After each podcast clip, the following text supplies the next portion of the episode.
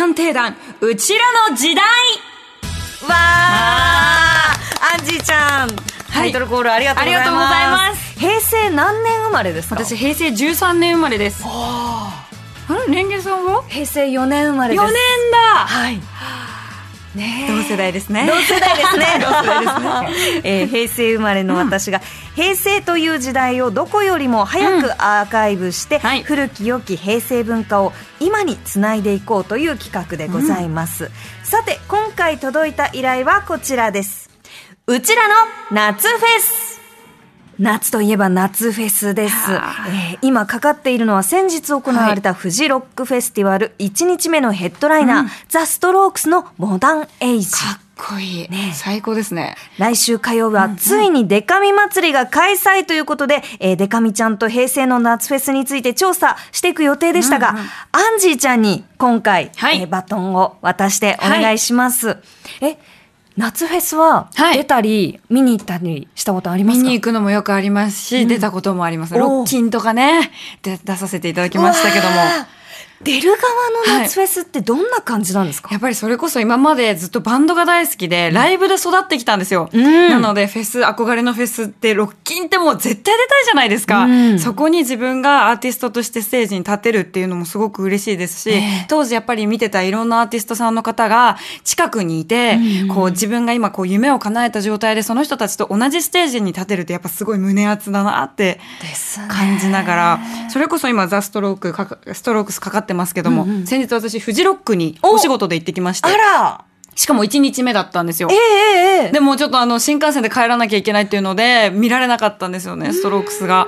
なんですけど、あのもうフジロック私初めて体感しえええて、えええすごいですね。あの熱気だったりとかもそうだし。行ってみたいフジロック私行ったことなかったんですよ。うんあれはもう絶対本当に一度は経験しておくべきフェスだなっていうのをすごく感じましたね。どんなところが他のフェスと違うんですか、でもやっぱりご飯の種類が多かったりとか、あとその、もうそもそもうん。規模がでかいんですよ。ええだから端から端まで行くのに、うん。歩いてて3時間。え、そんないろんなとこ見ながら多分歩いてたら3時間ぐらいかかるんじゃないかなっていう。なんか山登りですね、ちょそうっとした、ね。なんですよ。でもやっぱりそのやっぱブースごとで歩いてる中でもいろんなところがあって楽しんでいけるので、あとうん途中川遊びができたりとうか、すごい楽しくて、あとキッズスペースも結構充実してるので、うん。親子で来る方が多かったりとか、えいましたね。えいいですね、は日焼けとかは大丈夫でした？日焼けはその日結構もうがっつり装備してったので、うんうんうん。日焼けしなかったし、と途中ちょっと曇りな瞬間があったので、日差しもそんなカンカン照りではなかったので、うん。比較的過ごしやすい日ではありましたね。緑も多いですしね。あの空気がとにかく気持ちよくて、ええ深呼吸を一生していたいという。う。わそう。ーいいなーなんかフェス憧れるフェス行きましょうよ。ということで、今回調査する内容はこちらです。夏フェスとは平成に出来上がったものである？フェス芸人が進める夏フェスはこれだ。夏フェス行くならこれに気をつけよ。う以上3つを調査してまいります、まずはこちら。夏フェスとは平成に出来上がったものである？ということで、えー日本の夏フェスの先駆けが平成にありということで振り返ってまいります。夏フェスの原点と言えるのが先ほどアンジーにお話ししていただいた1997年、富士ロックフェスティバル。通称フジロックですね、えー日本最大規模の野外ロックフェス。今年は7月28日から30日に、えー開催しておりました、第1回目は山梨県の富士天神山スキー場で開催、観客動員数は3万人当時の日本はバブル経済崩壊の尾を引いていてスポンサーもおらず資金力がなかったそうです、またフジロック初日は台風が直撃し、多くの体調不良の方やゴミ問題などが発生、多くの課題が残りました、うんこうした失敗を改善しようと第2回目は東京ベイサイドスクエアで、第3回目から現在の新潟苗場スキー場に会場が落ち着いたはい。そうです、えー過去2回の反省を踏まえて混雑とゴミ問題などの改善、また当時では珍しいステージのブロック分け、自然との共生をコンセプトにしたコンセフェス作りでえー観客動員数は7万2000人まで増えてで、こちらのフジロックを皮切りに、せ、失礼しました。1999年、ライジングサンロックフェスティバル、2000年にサマーソニック、そして同じく2000年にロックインジャパンフェスティバルが開催。現在はこの4つが、えー4大夏フェスと言われております。これどれも行ったことありますか？ライジングさん以外はありますね。へー。はい。さすが。やっぱ音楽家って行ってるよね。でももう音楽とともに生きてきたのでですよね。行きたいな。いや私がこう知らなかったのが、平成の夏フェスがフジロックのこういろいろな失敗を経て出来上がったものっていうことで、そのまあ夏フェスとは平成に出来上がったものである。そうだったんですね。私ね。もっと前からあるのかと思ってた、うん、私もなんとなく、うん、昔からそのこうフェスのうんフォークイベントとかある、フォークジャンボリーとか、なんかあるなと思ってたけど、あれはまた別のイベントだったんですね。がっつりロックフェスティバルは1997年。なんですね。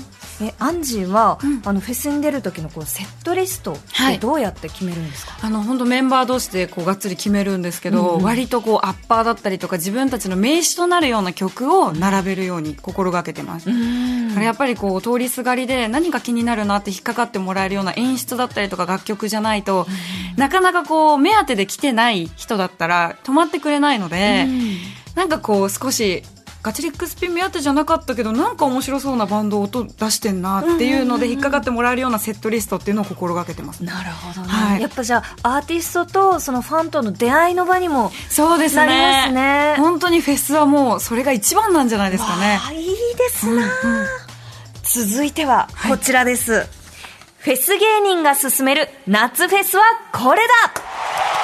ということで今回のゲスト探偵フェス芸人のまみさんに、えーご紹介いただきます。よろしくお願いします。よろしくお願いします。お願いいたします。フェス芸人のまみです。よろしくお願いします。お願いします。え、マミさん、はい。あの、今日は、この首にタオルを巻いて T シャツで、え、下も、ディッキーズですか、そうです。いいですね。私も私もディッキーズ短パンなんですよ。絶対フェス行く時そうはなんですね。じゃあ、フェスの格好で来ていただいて。はい、もう、ここの格好でうろうろしてます。いうつも しかもラバーバンドオーラルとフォーリミですね、はい。同じ島が好きということで。え、ちょ、ちょっと説明してもらっていいですか？これラバーバンド。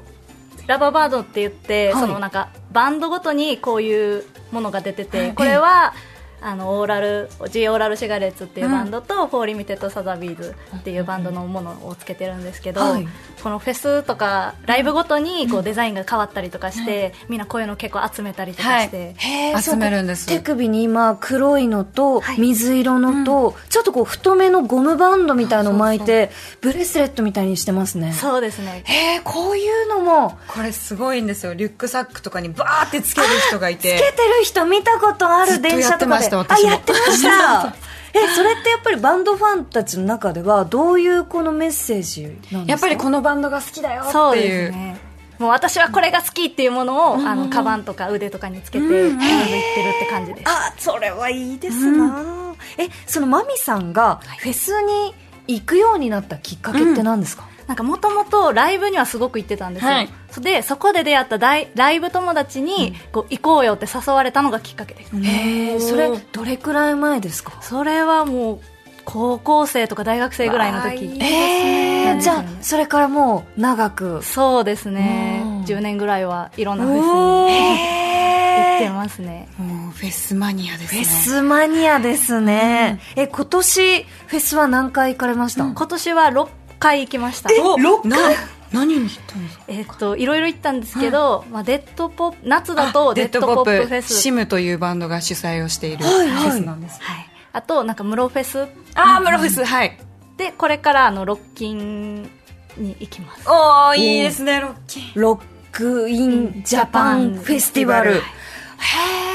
ええそのフェスってそもそもどれくらい前からスケジュールを切ってみんな行くんですか、その開催しますみたいな、うん。多分アナウンスがあるのが半年ぐらい前ですかね。前なんだ。え、じゃあ冬の頃からもう夏のことを考えて。そうです。だからもう今の時期は年末のフェスが、うんうんあの開催しますみたいな発表がどんどんされています。そうなんだ。じゃあフェスに行かれる方は結構もう先の先のことを考えて生きてるんですね。はいなんとなく本当偏見ですけど、うんフェスに行ってる人ってこう、フィーバーって感じでこう、強楽的に夏を楽しんでるって思ってたけど、地道なんです。はい。ちゃんと、ここのために仕事どれぐらいやって、ここで有給使えるかとか、いろいろ考える方がたくさんいらっしゃるんですね。積み上げての夏フェスなんですね。あじゃあちょっとここで、えー気象情報をお伝えいたします。先ほど新たに大雨警報が神奈川県湘南地域に発表されました。夕方にかけて低い土地の浸水に警戒が必要です。以上、気象情報でした。えーさて今回はフェス芸人のマミさんに初心者でも楽しめるおすすめの夏フェスをご紹介いただきます。まずは、はい。先ほどもお話に出たんですが、ロックインジャパンフェスティバル。もうこれは絶対に行ってほしいっていうぐらい、すごい快適なフェスなんです。ええええであの千葉県のあの千葉スポ、えー蘇我スポーツ公園で開催されて、今年は8月の5日6日、11、12、13日の5日間開催となってます、へえ、私、このロッキンは、はい。い、わゆるロッキンですよね。ロッキンです。はい行ったことあります。お！一度だけ。おなんでだったか。なんか、あの、ちょっとこう人に誘ってもらって行って、なんかこう緑が広い公園でやっていたイメージだったんですけど、はい。あの、2021年から場所が変わったんですかよ。うん。これおすすめのポイントとかってありますか？この場所が変わったことによって、アクセスがすごく良くなったんですよ。確かに。だからもう都都内からでも全然日帰りで行ける距離だったりとか、まあ、東京駅からも近いんでその遠征組も行きやすいっていう、そうなんだ。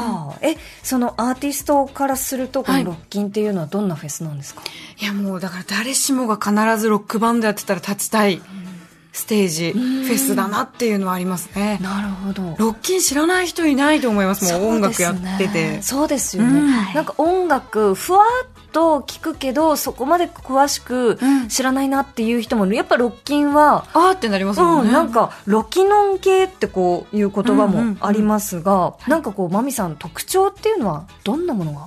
ロキノン系最初はなんかそのロックインジャパンのこの出雑誌っていうのがあって、うんうんうんはい。でそこに出てる人たちがロキノン系って呼ばれてて、すごくなんかフェスで盛り上がる系のバンドたちを指すっていう感じですかね、例えば、そのどんなバンドですか？え KEYTALK とか、はいはいはい。あと、まあ、 THE ORAL CIGARETTES とか、そういう04 Limited Sazabys とかそういう、たライブが楽しいよみたいなバンドが結構そういう感じ、音楽性としてはどういう雰囲気の割とそれこそデカミちゃんの大好きなハロプロさんが出たりとかもするし、ええええええ。ロックだけにこう偏ってないというか、オールジャンルちゃんと表現してくれる。なるほど。私が出た年の鳥はバンプオブチキンさんです。へえ、そうなんだ。じゃあ、そのこう音楽をこう普段からいろんなバンドに見に行くっていう人も、そうじゃなく、はい。なんとなく音楽は好きだよっていう人にも入りやすいフェスなんですかね。そうですね。ん。じゃあ、二つ目はマミさん、何ですか？二つ目は、えー。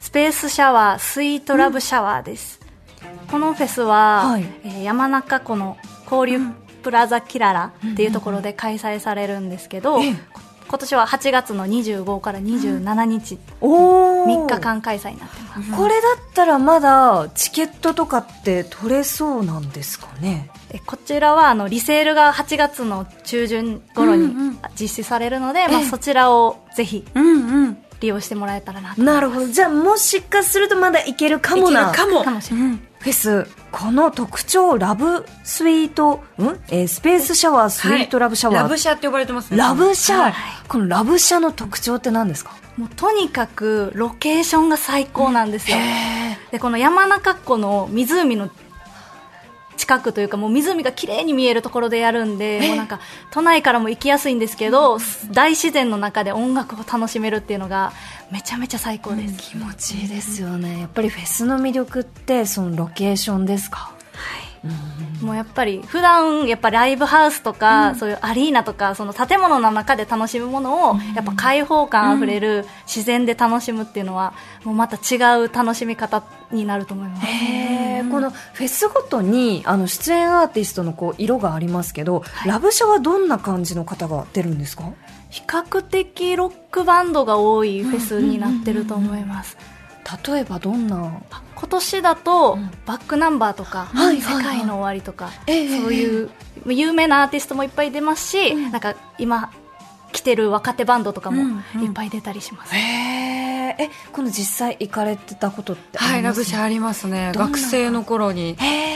やっぱりフェスって一番いいのがそれこそ野外でやるじゃないですか、うんうんうんあの出演アーティストが出てるその時間とともに日が沈んでいくんですよでこの8月のこの時期なんてめちゃくちゃ暑いから、昼間をもう盛り上がりして暑い中もう日焼けとかうわめっちゃするなってなるんですけどだんだん夜につれて少し涼しくなってきて夕焼けも見られながら好きなアーティストの曲を聴くっていう。これがフェスの醍醐味ですよね。気持ちよさそうですね、えそういう時に、はい。そのフェス芸人マミさんは、はい。どんな感覚なんですか？どんな感覚、えやっぱその日が沈んでいくっておっしゃったんですけど、もうそれがなんか自然の照明みたいな感じになってるんですよ、いいですねそれ。で私めっちゃお酒飲むんですけど、ええ。こうお酒片手にそのライブを眺めるっていうのが最高なんですよ。うわえそのフェスで、この飲むお酒ってこのど何がおすすめとかってあります？私はもうビールが大好きです。ああいいですね。一あ発目のビールビねール美味しいですよね。美味しい。私もビール。ビール。よね。えアンジーは？ビールですね。ビールかビールですね。あのフェス初心者から、はい。やっぱりそのフェスこなれてる感をそのついついこう出したいなっていう気持ちがあるんですけど、どういう感じで振る舞うとフェス初心者はこなれて見えるんですか？こなれか。れえでもやっぱその、まあ、慣れてる感を出すっていうよりもう心から楽しむことが大切やと思います、そうなんですね。じゃあ、ちょっとこう背伸びして、なんか飲み慣れないお酒とか飲むよりも、もう独自の一番楽しい方法で飲む。飲むもそうだし遊ぶもそうだしそれが一番だと思います。ねか。いや自然の照明の中で飲むビール、そして浴びる音楽、良さそうですね。あの、リスナー探偵さんからもたくさんの調査報告が来ているのでご紹介します。ラジオネーム吉川さん。私にとって夏フェスといえば夏そのものである。私は2005年に初めてサマーソニックに行って以来、ほぼ毎年何らかの夏フェスに参加しています。私は基本的にインドア派で暑いのも苦手。人混みもに嫌いだし、おまけに肌も弱いので、夏も、えー夏、海も、山も夏祭りも花火大会も、いわゆる夏っぽいものにはほとんど縁がありませんが、夏フェスの会場は海や山の近くが多いですし、会場内には出店も多く、はいお祭りのような賑やかさ。そこでビールを飲みながらライブで盛り上がり、最後に上がる打ち上げ花火まで堪能します。これぞ世間で言うところの夏の醍醐味という感じではないでしょうか。今年も8月19、20日とサマソニに参加の予定です。第1弾ラインナップが発表された1月からずっと楽しみにしてました。今年も盛り上がりたいです。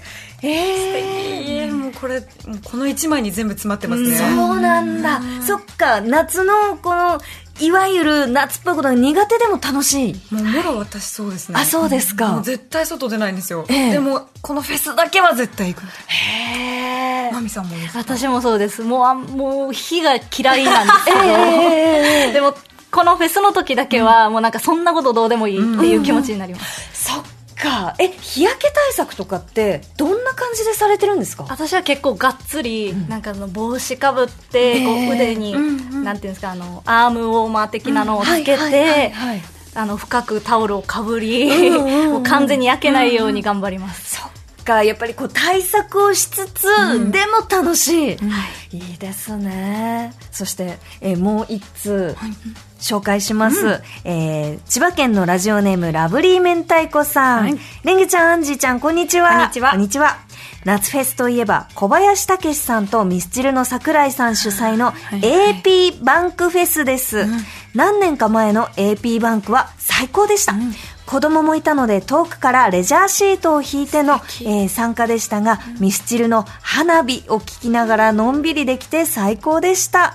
今年ガチャピンが参加したナオンのヤオンフェスも実は気になってます、おおここれれぜひ。ナオンのヤオンフェスって何はいですか、あの庄屋さんもう大レジェンドのガールズバンド庄屋、さんが主催してるフェスで毎年女の子たちをガッと集めておお。ナオンのヤオンっていうもう1年に1回のええ。女たちがロックやるぞっていうええ祭典なんですけど、かっこいい。これが毎年4月のあの、最後の方に開催されていて、今年は29日土曜日祝日にはい。開いたんですね、もう最高でしたね。えー。えこういう本当にこうフェスってコンセプトがいろいろあるんですね、はい。へー例えばなんか変わったものでそまみさんご存知なフェスとかってありますか？やっぱりコンセプトっていうか、うん。あのバンドが主催のフェスっていうのもいっぱいあったりするんですよ、うんうんでそのバンドが主催のフェスっていうのはその主催バンドがやっぱ仲いい人たちを呼んだりとかして、でそのライブ中にコラボがあったりとかするんですよ、あーなるほ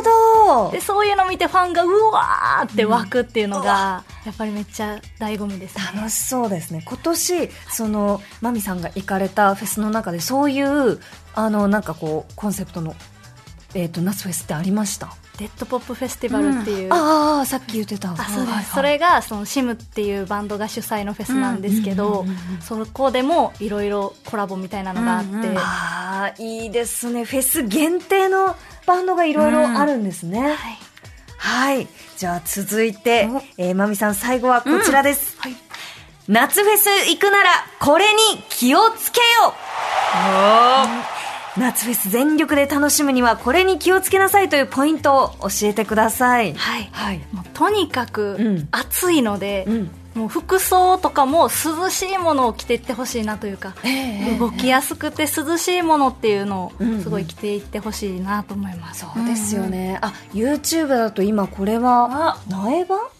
のスキー場のこの緑を映してますね。こんなところなんだ。本当にこう緑がバーッと広がって夏のスキー場坂もありますし、緑もありますし虫も多そうですが、うんあのこうやってそのなんだろうな遠いところにこの遠征する時の宿泊先とか交通手段とかってマミさんどうしてるんですか、確かに。なんかあの早めに予約するならそのうん。フェス公式のその宿泊プランがあったりとか、うん。あと交通プランみたいなバスツアープランみたいなのがあったりとかするので、まあ、その初めて行く場所で何もわからないっていう人はそういうのを利用するのが一番いいんじゃないかなと。なるほど。ねなるほど。でもこう気づいた時にはもう夏フェスのチケットが全然取れないってことあるじゃないですか、はい、どうやって皆さんチケット取ってるんですか？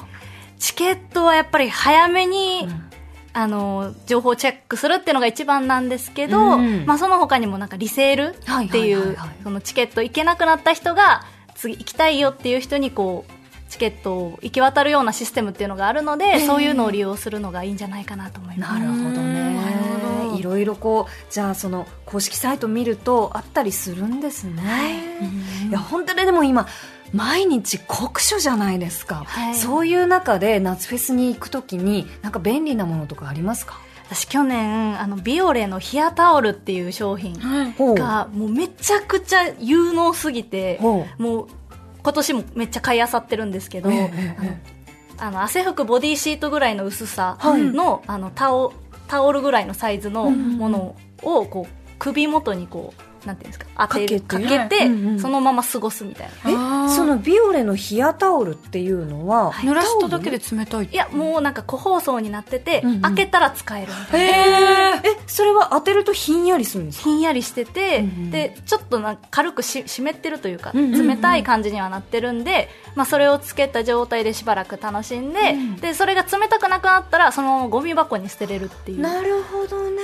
便利ですね。便利です確かにね、アンジーもそういうひんやりグッズって使ってます？あ私ひんやりグッズあんまり使ってなかったかもしれないですね、でもそれこそやっぱ日焼けが一番体力が取られるんで。そうですよね。直射はね。そうなんか絶対に七分袖とかうん。着るようにしてましたね。なるほど。あともう頑張れる時はロンティー着てったりとかとにかくその砂ぼこりとかもそうだし、楽しみすぎると汚れるんで、はい。ディッキーズとかも今今日マミさんも着てるような、うんうんうん。短パンのちょっと素材が分厚いものになってるんですけどそれの黒とかを着ると汚れても全然心配ないしちょっと転んだぐらいじゃ破れないディッキーズは。転ぶことあります？なんかこう、ちょっとテンション上がっちゃったり、あーとか。コンコロコロコロ。ンコロンみたいな時でも全然大丈夫だしっていうので、あとこれが黒だけじゃなくていろんなカラーのディッキーズが売ってて、ええそのそれこそ、まあ、バンドの色をまとう人もいればまあ、推しだったら推しカラーを履いてる人もいれば、うんうんうんうんそのイメージカラーっていうものがあったりとかあと各々が好きな色を履いて集まったりとかっていうのもあります、ね、楽しい。そうなんです。そっか、ファッションで楽しむっていうのもありますね。ということで、えー本日は夏フェスについて振り返ってみましたが、マミさんにとって夏フェスは何々であるという言い切りキャッチフレーズを発表していただきます。はいマミさん、お願いします。夏フェスとは忘れたくない瞬間に何度も出会える場所である最高いいね本当そう本当そうわあ、素晴らしいですね。本当にもうこの夏の思い出っていうのは自分の中でもたくさんありますし、きっとこれからもたくさん出会えるんやろうなっていうのが本当に素敵なんです、わあ毎年会って、そこで会う仲間とかもできそうですよね、い。いな行ってみたいな行きましょうレンゲさん。行かねば。じゃあ最後に私石山が、うちらにとっての夏フェスの定義をビシッと言い切ります。お願いします。では参ります。夏フェスとはインドア派も楽しみたい。夏祭りでもある。その通り。本当にその通りです、そっか。そのやっぱ野外ならではの楽しみ方ってたくさんありそうですね、いいなあ。まあでもまず半年前からチケットを取るっていうことが、そして未成年狙い、ね。うん。はい、大変勉強になりました。ありがとうございます。ありがとうございます。え、今日は夏フェスについて調査しました。まみさん本当にありがとうございました。以上平成探偵団うちらの時代でした。TBS